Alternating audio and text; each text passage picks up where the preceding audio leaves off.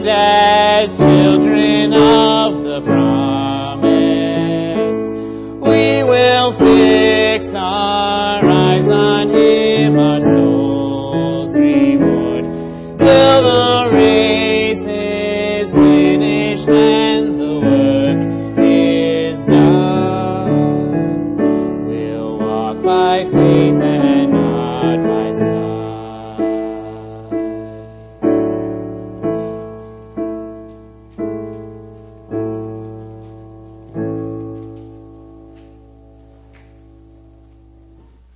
To those of you listening to us on the internet, to the men and women in our armed forces, and to our members and guests here at beautiful Savior Lutheran in Milwaukee, grace be to you and peace from God our Father, from our Lord and Savior Jesus Christ. Amen.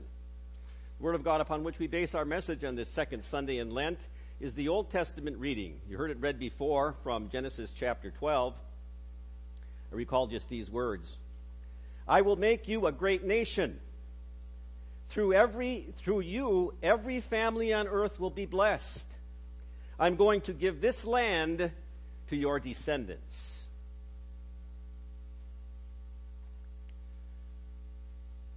In the name of Jesus Christ,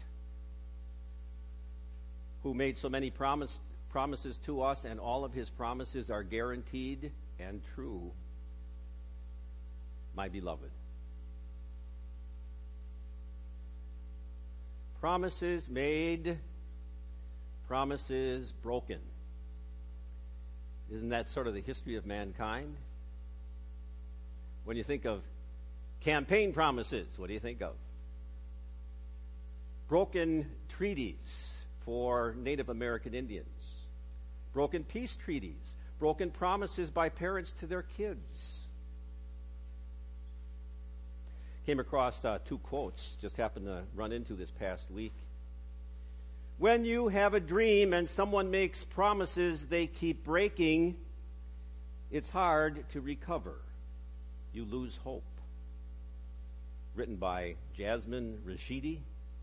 How about this one? Maybe I've got to be sufficiently broken by life's many broken promises to be sufficiently compelled to seek out God's unbreakable promises.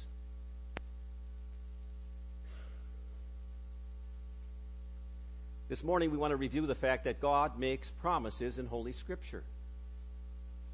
Specifically, we take a look at some promises that he made to old patriarch Abraham. He promised that things were going to change for the better. God always keeps his promises 100%. Trusting in God's promises is really what the Christian faith is all about. We're going to take a look at some promises that God made uh, to Abraham, and uh, it was going to change Abraham's life forever. And we want to see this morning what it all means for us some 4,000 years later. God promised a whole lot of change for Abraham. Uh, there would be a change in his home. There would be a change, in fact, that his family would be enlarged. And uh, there was a uh, promise that uh, there would be a great descendant who would come from his race. And all of those promises, Abraham believed. Kind of amazing when you take a look at Scripture. God gave Abraham those three promises that we're going to review this morning. Abraham didn't leave to see any of them fulfilled. So let's set the stage for Abraham. The universal flood, you know, that covered our whole globe once upon a time, uh, occurred probably no uh, later than 2500 BC. And then the world had to repopulate itself over 500 years. About 2000 BC, God decided that He was going to get serious about some of the specific details uh, and how He was going to fulfill that promise that He gave to Adam and Eve way back at the fall. Now, purely out of God's divine grace and wisdom, He decided to choose one man and one specific race of people to separate them from all the other nations, to make that one man an entity unto it itself, and from his race to bring forth a Savior. The man's name was Abraham. Now, when God came to Abraham the very first time, Abraham was 75 years old, settling into retirement. We would also say that Abraham was a billionaire. And he made his money in livestock. Today, we would probably call him a rancher. He went, whenever he would go out in his backyard, he could see herds and flocks as far as the eye could see. His wife was 65 years old, and she was enjoying her retirement too. Now, some years back, they made a major move. They traveled about 500 miles from their homeland. They moved northwest from what we would call Baghdad, Iraq today. And now he was living about 400 miles north of the Holy Land uh, that we call Israel today. Now, God came to Abraham and promised him three major gifts. And those three major gifts in that promise would change his life. He promised him a new home, an enlarged family, and a special descendant.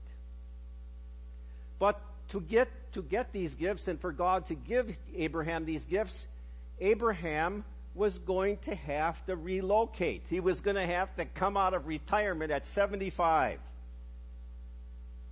relocate, and move. When was the last time that you made a move, relocated? My wife and I moved probably six times in our married life. And I can't remember any one move that I liked. There are the trucks and the sore backs and the packages and the boxes and the throwing away and the giving away. And today we have eBay and we got let go. But nevertheless, moving still remains one of the top 10 stressors in life. Now, going beyond all that, that Abraham had to leave his own country, he also said that you're going to have to leave your own people, your own, your, uh, from your father's household. Moving would mean that Abraham would have to kiss all of his relatives goodbye. He would never see them again. He was going to have to leave them forever. He would never come back. And God said, Oh, by the way, to this place that I'm taking you, you know, uh, you're never going to own any real estate there. In fact, you're going to be camping for the rest of your life. Now, God fulfilled his promises to Abraham 500 years later, as far as the land went. Because uh, you remember the story for 400 years? Some of Abraham's descendants were slaves in Egypt for 400 years. And then after that, they wandered around in the wilderness for 40, uh, 40 years.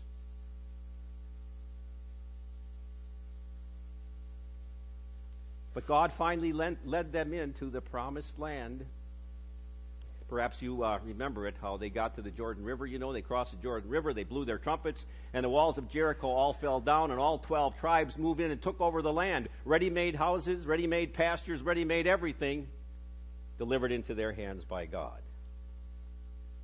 They got a parcel of land which is about the size of Wisconsin. God promises us a new home too. But he tells us that in order to get it, you're going to have to move. And the moving isn't going to be comfortable. Along the way to your real home, you're going to have health issues, you're going to have family issues, you're going to have financial issues, and you're even going to have to walk through the valley of the shadow of death. But fear no evil, because his rod and his staff will watch over you. He also tells us that the difficulties that we experience in life are to remind us that this is not our permanent home right here. In fact, this world of ours is sort of like an airport. I'm sure most of you have been in an airport sometime or other. People there are either rushing or they're waiting or they're working. Nobody is ever relaxing and nobody lives there. Nobody gets comfortable. Everybody is just sort of a, a passing through. They all want to get home. Our real home is heaven. Here we're just passing through. God has promised you a gift of a new home, a better place. But in order to get there, you have to be a member of Abraham's family. And that brings us to the second promise that God made to Abraham, that he was going to make things better by enlarging Abraham's family. Now, the reason that this is so significant is that at this particular time, like I mentioned before, Abraham was 75 years old. His wife was 65 years old. They didn't have any children. And during his wife's childbearing years, she was infertile, so they didn't have any children. But God says, No, Abraham, you're going to be a great, great nation. How is that all going to happen? Well, first of all, Abraham's wife really didn't trust God. She thought, uh, yeah, they were too old, so she was going to take matters into her own hands. And so what she did is she gave Abraham her slave daughter, her slave uh, girl, uh, Hagar. Abraham slept with her, and through that illicit, illicit and adulterous affair, nine months later, a son was born by the name of Ishmael. You know who Ishmael is? He was the great, great, great, great grandfather of the Arabs. All Muslims claim their ancestry back to Abraham through Ishmael. Then, when Abraham was 90 years old, uh, uh, 99 years old, and his wife was 89 years old, God came to them and he said, Next year you're going to have a son. And so, sure enough, when Abraham was 100 years old, and his wife Sarah was 90 years old, she had her one and only child, a son. They named him Isaac. You know who Isaac is? He's the great, great, great, great ancestor of the Jews. But the greatest miracle of all occurred 2,000 years after Isaac was born. A little Jewish baby, a descendant of Abraham and Isaac, was born in Bethlehem. For unto you is born this day in the city of David a Savior, which is Christ the Lord. God so loved the world that through the descendants of Abraham, he would give his one and only Son, that whosoever believes in him should not perish, but have eternal life. That's why St. Paul said in his letter to the Galatians Understand then that those who believe are Abraham's children. The scripture foresaw that God would justify the Gentiles, that's you and me, by faith, and announced the gospel, the good news of Jesus, in advance to Abraham. All nations will be blessed through you. So those who have faith are blessed along with Abraham, the man of faith. You know what that means? That the faith that we have in Jesus Christ is the very same fa- faith that Abraham had, except he uh, had to look in faith forward. We look backward. I mean, Abraham didn't know the name Messiah, he didn't know Jesus Christ. But he had faith. And that's why the Bible calls us the spiritual children of Abraham. So, did you ever think about it? God's promise came true. Boy, did he enlarge Abraham's family. Because if you take all the racial and ethnic descendants of Abraham, the Muslim nations, the Jews, and the children of faith, descendants of Abraham, right there you almost have a majority of the world's population, all descendants in one way or another of Abraham. And still, the greatest promise given to Abraham that would change the world forever was when God told him, All the nations, all the families of the earth will be blessed through you, Abraham. St. Paul says that those words were the proclamation of the gospel before the fact. In fact, it's kind of interesting, too, when uh, Jesus was preaching, he said, Your father Abraham was pleased to see that my day was coming. He saw it and was happy. He believed that Jesus, a Savior was coming even though he would never see him.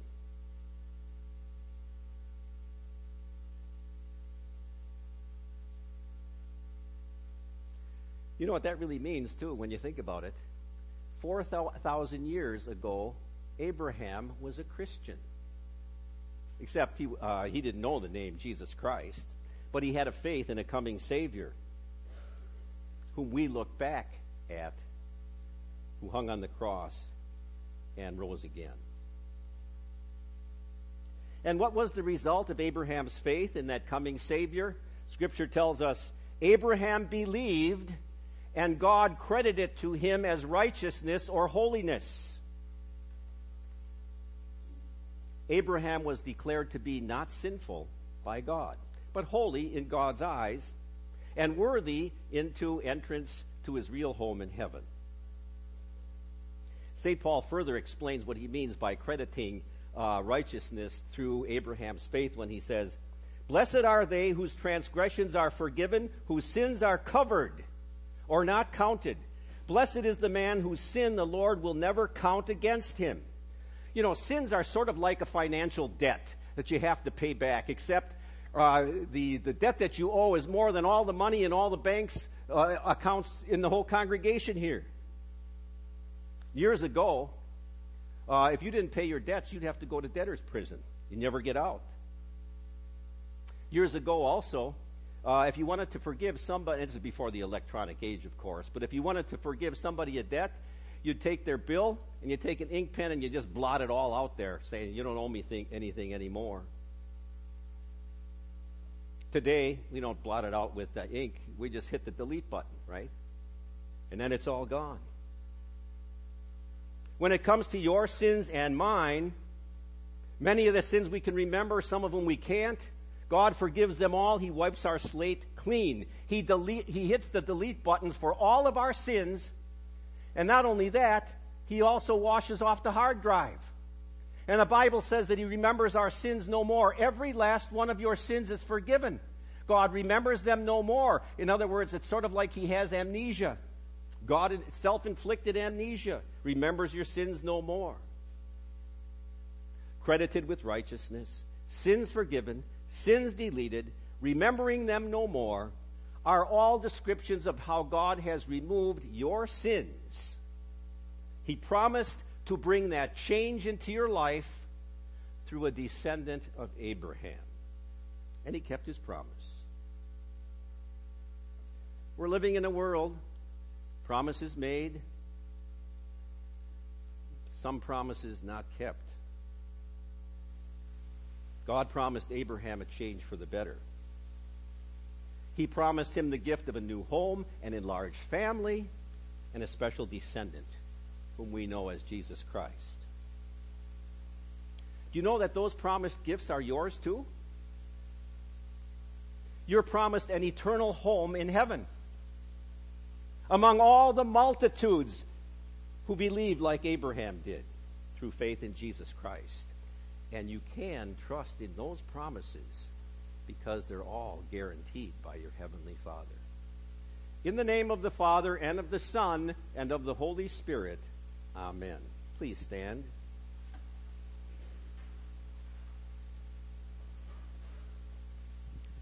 The peace of God, which passes all understanding, shall keep your hearts and minds through faith in Christ Jesus. We confess our faith in the words of the Apostles' Creed.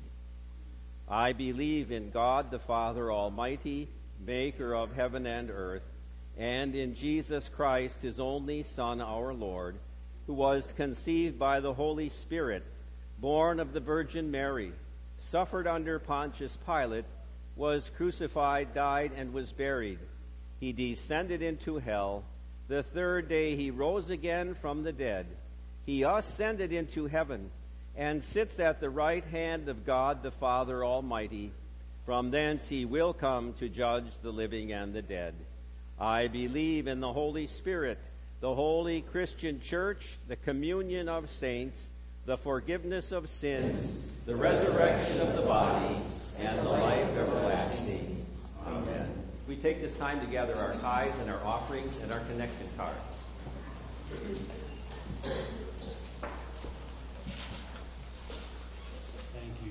あ。